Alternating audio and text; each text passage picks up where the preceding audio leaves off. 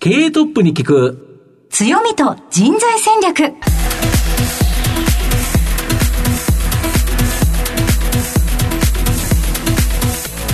毎度相場の福の神こと藤本信之です。アシスタントの飯村美希です。経営トップに聞く強みと人材戦略。この番組は相場の福の神こと財産ネット企業調査部長の藤本信之さんが注目企業の経営トップや人材戦略を担うキーパーソンをゲストにお迎えしてお送りします。企業を作るのはそこで働く人ということなんですがゲストには毎回事業戦略上独特の強みとですねその強みを生かすための人材戦略じっくりとお伺いしていきます。はい今日は一体どんなお話が聞けるでしょうか、まあ、基本的にはこの番組ですね、はい、パワフルでエネルギッシュな社長が多いんですけど、はい、それでも輪をかけてですね、はい、まあ喋り出したら止まらない社長ご出演いただきますはいということで皆さんお話をお楽しみに。この後早速トップのご登場です。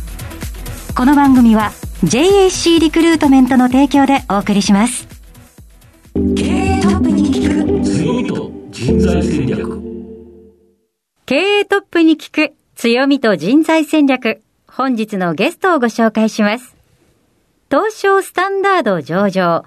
証券コード3747インタートレード代表取締役社長、西本和也さんにお越しいただいています。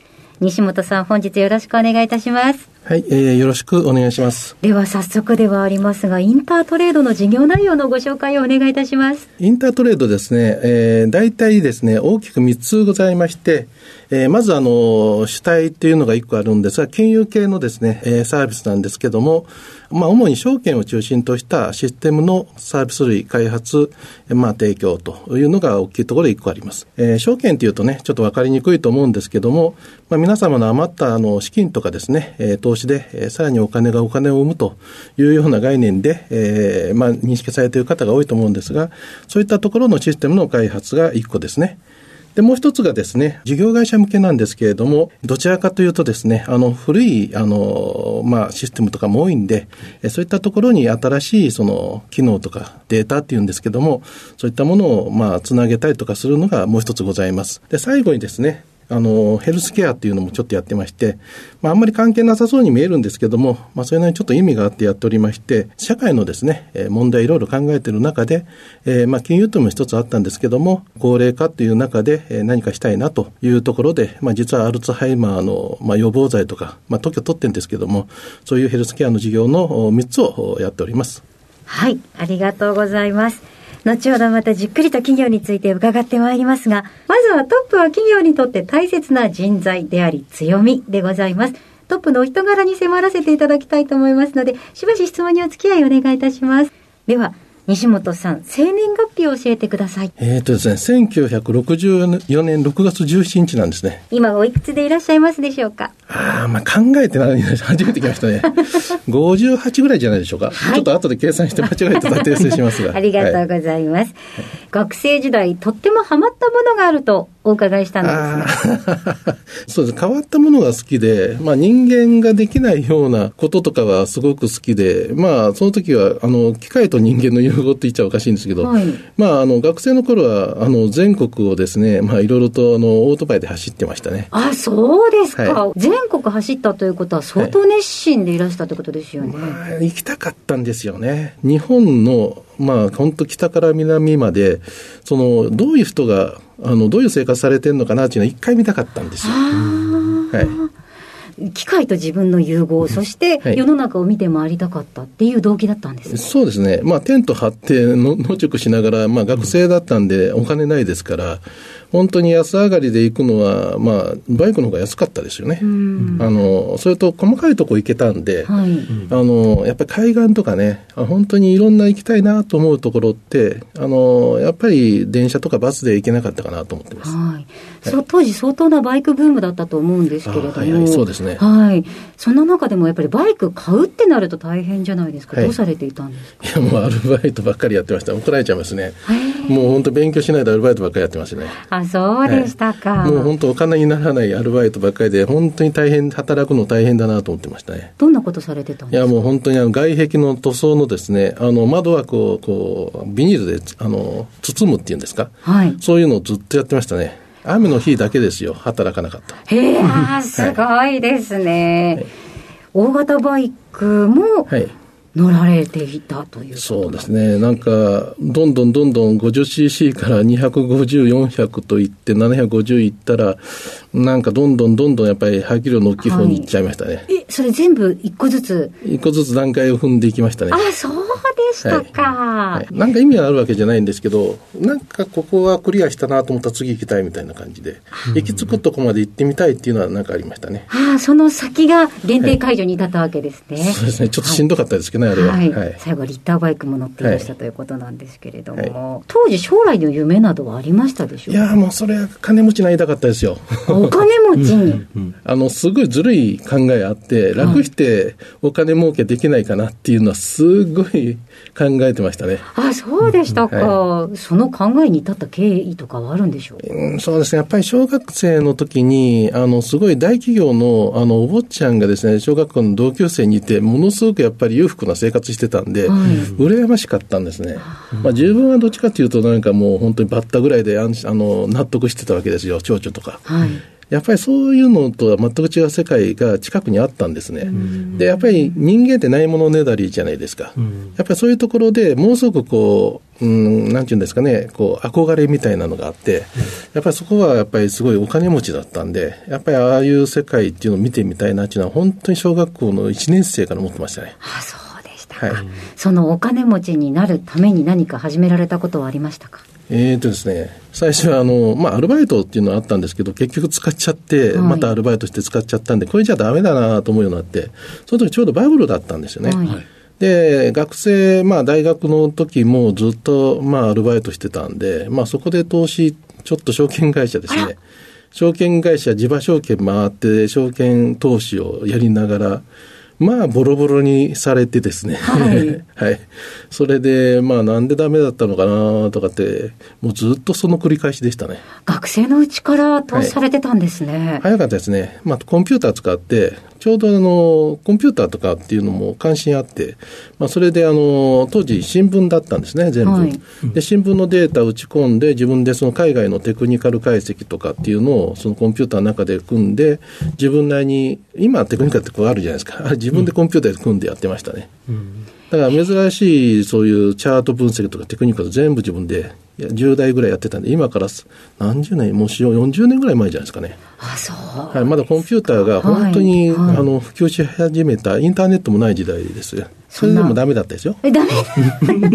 当時はでしょ。難しいですね。うん、難しいですね、はい、その後では社会人のスタートについて教えてください。最初は証券会社に入りまして、その、うまくいかなかったんで、学生時代。はい、ちょっとその謎は、なんか自分の中ではですね、解きたいなと。なんでこううまくいかないんだろう、うまくいってる人はなんだろうなという証券会社に入って、ただ、最初はですね、システム、大型コンピューターのシステム担当の技術エンジニアでしたね。投資やられていたのに、やはりあのシステムの方に配属になったんですね。そうなんですね。なんかコンピューターできたらそっちの方ですね。はあ、だから本当はね、あの、商品開発っていう方に行きたかったんですね。はいで、そこで、まあ、いろんなその証券系のですね、サービス、うんえー、なんかやりたかったんですけど、やっぱり企業ってそんな簡単にいかないですよ。ですので、まあ、自分はもう本当に大型コンピューターのメンテナンス技術系なんで、まあ、真夜中もポケットベル、まあ、今、携帯ですけど、ポケットベルで鳴らされて、まあ、いろいろやってましたね。呼び出されて。もう本当に公衆電話。楽しくないですよね。そう、公衆電話で電話して、で、行かないといけなかった近くにデータセンターって、もう自転車で行って、夜お前さんよく止められましたね。あ、こんな時間に何を？夜の2時に何、あなたどこ行く？早く行かしてくださいとか。システムを止めてそうそうそうそうそう。怒られちゃうと。もうお願いだから、もうそこで、もう事情を話して、それでもなんか怪しいと思われてたみたいで、夜中の2時に自転車でね、あの、歩いてるのは本当おかしいんですよね。そういうの多かったですよ。ああ。はい。その後何年お勤めだったんでしょう？結局10年近くは勤めましてね、はい、ただまあ最初のコンピューターは5年ぐらいでその後は資金運用だったんですよ。念願のところに。念願のところ行きましたね。ブーブーブーブー文句言ってたらですね。さすがにあのそっちの方が向いてるだろうとかっていう感じになったんでしょうかね、はい、逆に一番あのあのコンピューターの末端のところからですね一番先頭のフロントのですね資金運用の方に行ってまあデリバティブのリスクマネジメントとかですね、はい、まあそういうのシステムを構築したいとかシステム系のフロントの技術っていうのは、その頃流行り始めてきて、まあ、今ではもう死後ですけど、クライアントサーバーとかって言って、大型コンピューターが変わりつつあるときに、そういう新しいものをやらせてもらいましたね。はい。はい、では最後に、その後、インタートレードを起業された経緯について教えてください。これはですね、えー、まあ名前にも由来するんですけど、うん、ちょうど当時インターネットっていう概念が出てきたんですね。うん私はちょっとシステムかじってたっていうのは良かったんですけど、これは将来ものすごく爆発的になるなと。当時なんて何もなかったです。グーグルもないし、ヤフーもないし。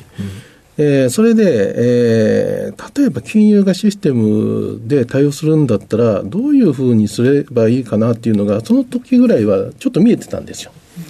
で、えー、やはり今までのやり方と違うなというところで、えー、それとまあ一番最初にあったですね、なんかリスクを取らないとですね、リターンは来ないっていうので、うん、まあ自分で会社作った方が、なんかやりやすいなっていうのもいろいろあったんです。はい、まあその時は他の会社のものも若干使ってたんですけど、その自分の思い通りにいかないですよね。やっぱりそういうものって。うん、だって自分の思い通りをもう作りたいなとなると、自分で会社作るあのリスク取ってやるしかなくてですね、まあ、そういったところもあって、まあ、たまたま残業代があったんでですね、はい、会社設立資金が、その時もぎりぎり、あの、溜まってたんで、まあ、会社作ったかなっていう感じですね。インタートレードって。だからインターネットのあの時だったんで、インターと、あとは取引系ですね。えー、金融の取引系をインターネットでやりたかったらトレードっていう名前をつけて、インタートレードっていうので立ち上げました。はい、ありがとうございます。さあ、現在の会社までたどり着いてまいりました。西本さんの人となり皆さんにはどのように伝わりましたでしょうかこの後は組織の強みと人材戦略に迫ります。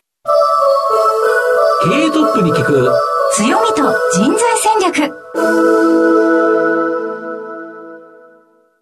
今日のゲストは東証スタンダード上場、インタートレード、代表取締役社長、西本和也さんです。まあ、つまりこの番組はですね、強みと人材戦略というタイトルなんですけど、まあ、御社は3つの事業をやってるということで、一つずつお聞かせいただきたいんですけど、この証券リーディングとか FX の取引システムの開発、保守の金融ソリューション事業、これはやはりお客さんは証券会社とか FX 会社とか、こういうところになるんですか？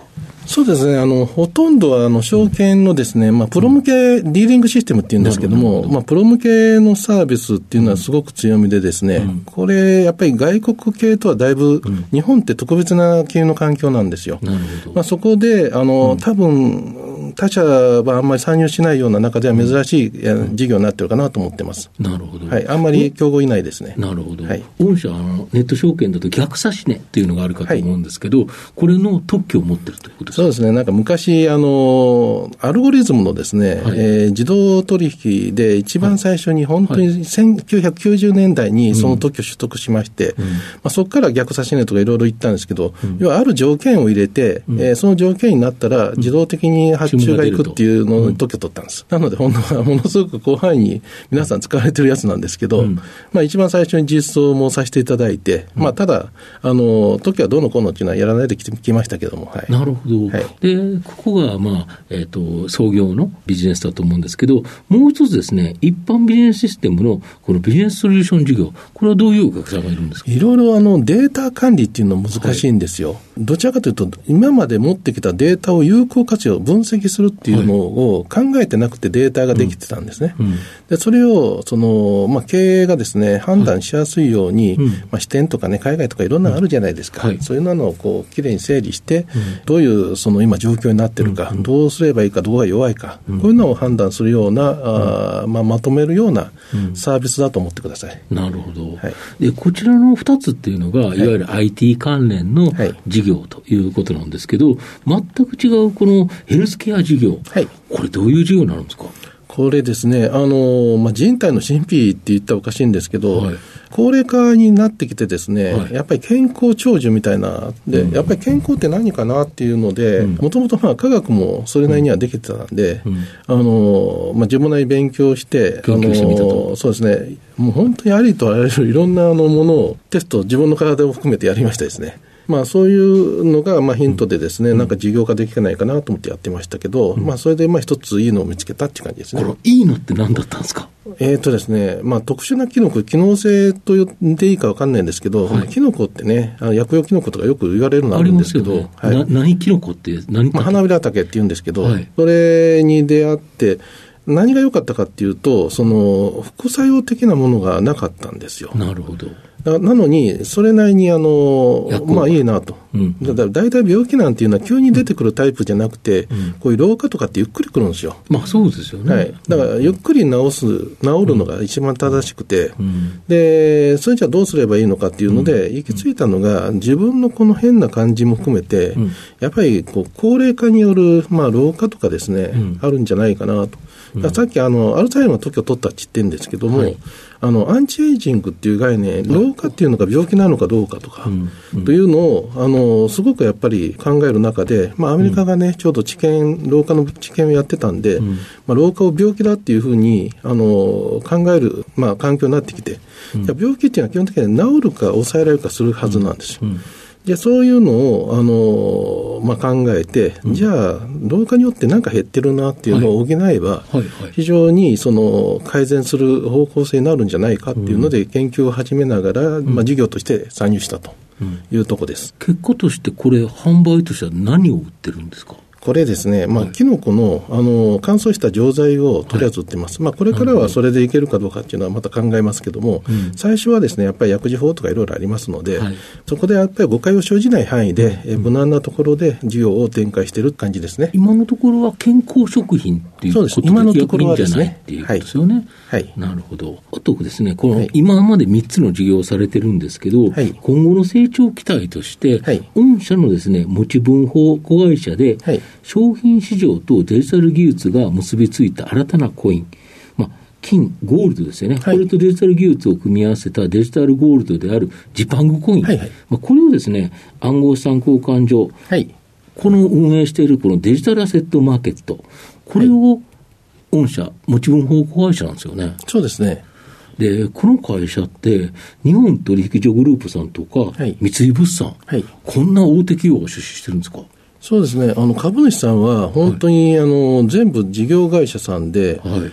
まあ、どちらかというと、投資というよりアライアンスで出資していただいてる、まあ今26社ぐらいになってるかな。んまあ本当に定期的にいろいろ入ってきていただいて、そういう意味ではベンチャーキャピタルが入ってないっていう珍しい会社ですね。なるほど。はいこのジパングコインっていうのは、はいこれ金に連動するんですか？連動っていうことを言うとちょっと怒られちゃうんですけど、うん怒られちゃうという金ってやっぱり自由マーケットじゃないですか。だからいろんなところ値段は、その、生成されちゃうので、じゃあどの値段に連動とかっていうのって難しいんですよ。ん。でも、まあその金1グラムっていうのに対して、えーデジタルで1単位っていうような定義は、まあ、させていただいているので、まあ、あの、変な意味ですね、えーそこら辺に転がっているデジタル系の資産よりは、まあ、金のですね、実物に近い、あの、内容の動きがするんじゃないかなと思います。今後、このプラットフォームっていうのができていくと、はい。現金でないもので、はい。でしかもその、例えば暗号資産の中でいうと、ビットコインとか、はい。まあ価格の ボラティリティとか、上がったり下がったりが強烈じゃないですか、はいこうでないものができるっていうことですか？あのそもそもですね、ビットコインとか仮想通貨の一番最初っていうのは、ああいう投機的なものは望んでなかったはずなんです。そうですよね、普通にだから交換するためにっていう。結果的にああいうふうにされちゃった。うん。だから本来、彼らが、っていうか、そういうような最初に構想を持ってた人たちが何をしようとしてたのかを忠実に再現したいだけなんですよね。なので、当時はやっぱりリーマンショックの後で、やっぱりその金融危機っていうのが言われてたときに、どういうふうにして、その新しい形の金融を作るんだというような概念が出てきて、まあ、それがブロックチェーンとかですね、まあ、ビットコインとかいろいろ出てくるんですけど、で、究極の形、今、Web3 とかってはい、なんかちょっとたまに日経さんとか言われてますけど、はい。はいあそこら辺の通じる技術なんですよ。うん。はい、ですので、本当に合同っていうのは、本当にあの、最初の取っかかりの一つでしかなくてですね。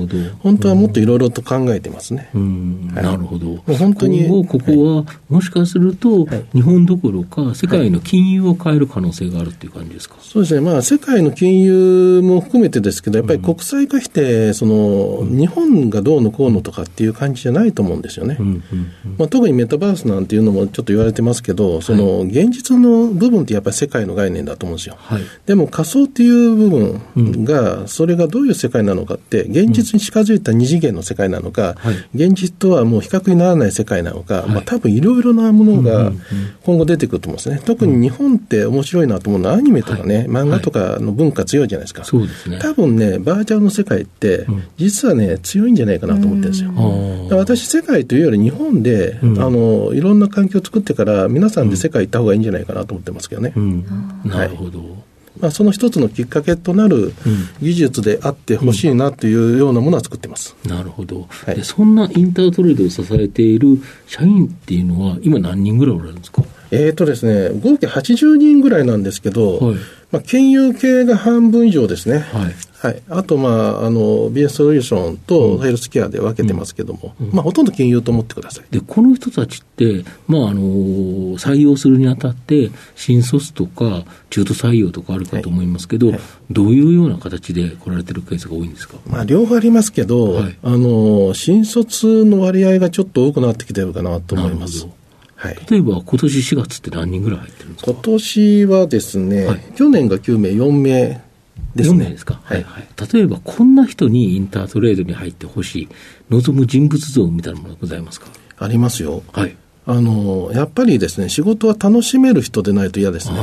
あの余裕が、頭に余裕がないとですね、うん精神的に、うんあの、ものすごく後でしんどいことになると思うんですよ。なるほど。やらされてる感じゃ嫌ですもんね。そうなんですよ。それとやっぱりなんかプロもそうなんですけど、うん新しいことするのって、それなりに関心がないとうん、やれないですよね。そうですよね。そういう意味では本当にもう好きになってほしい。うんもうその可能性があるかどうかっていうのはものすごく私ポイントとして見ています。なるほど、はいその仕事自体を好きになれるかどうか、逆にそれにのめり込むようないいですね人、これをやっぱりインタートレードには来てほしいとはい。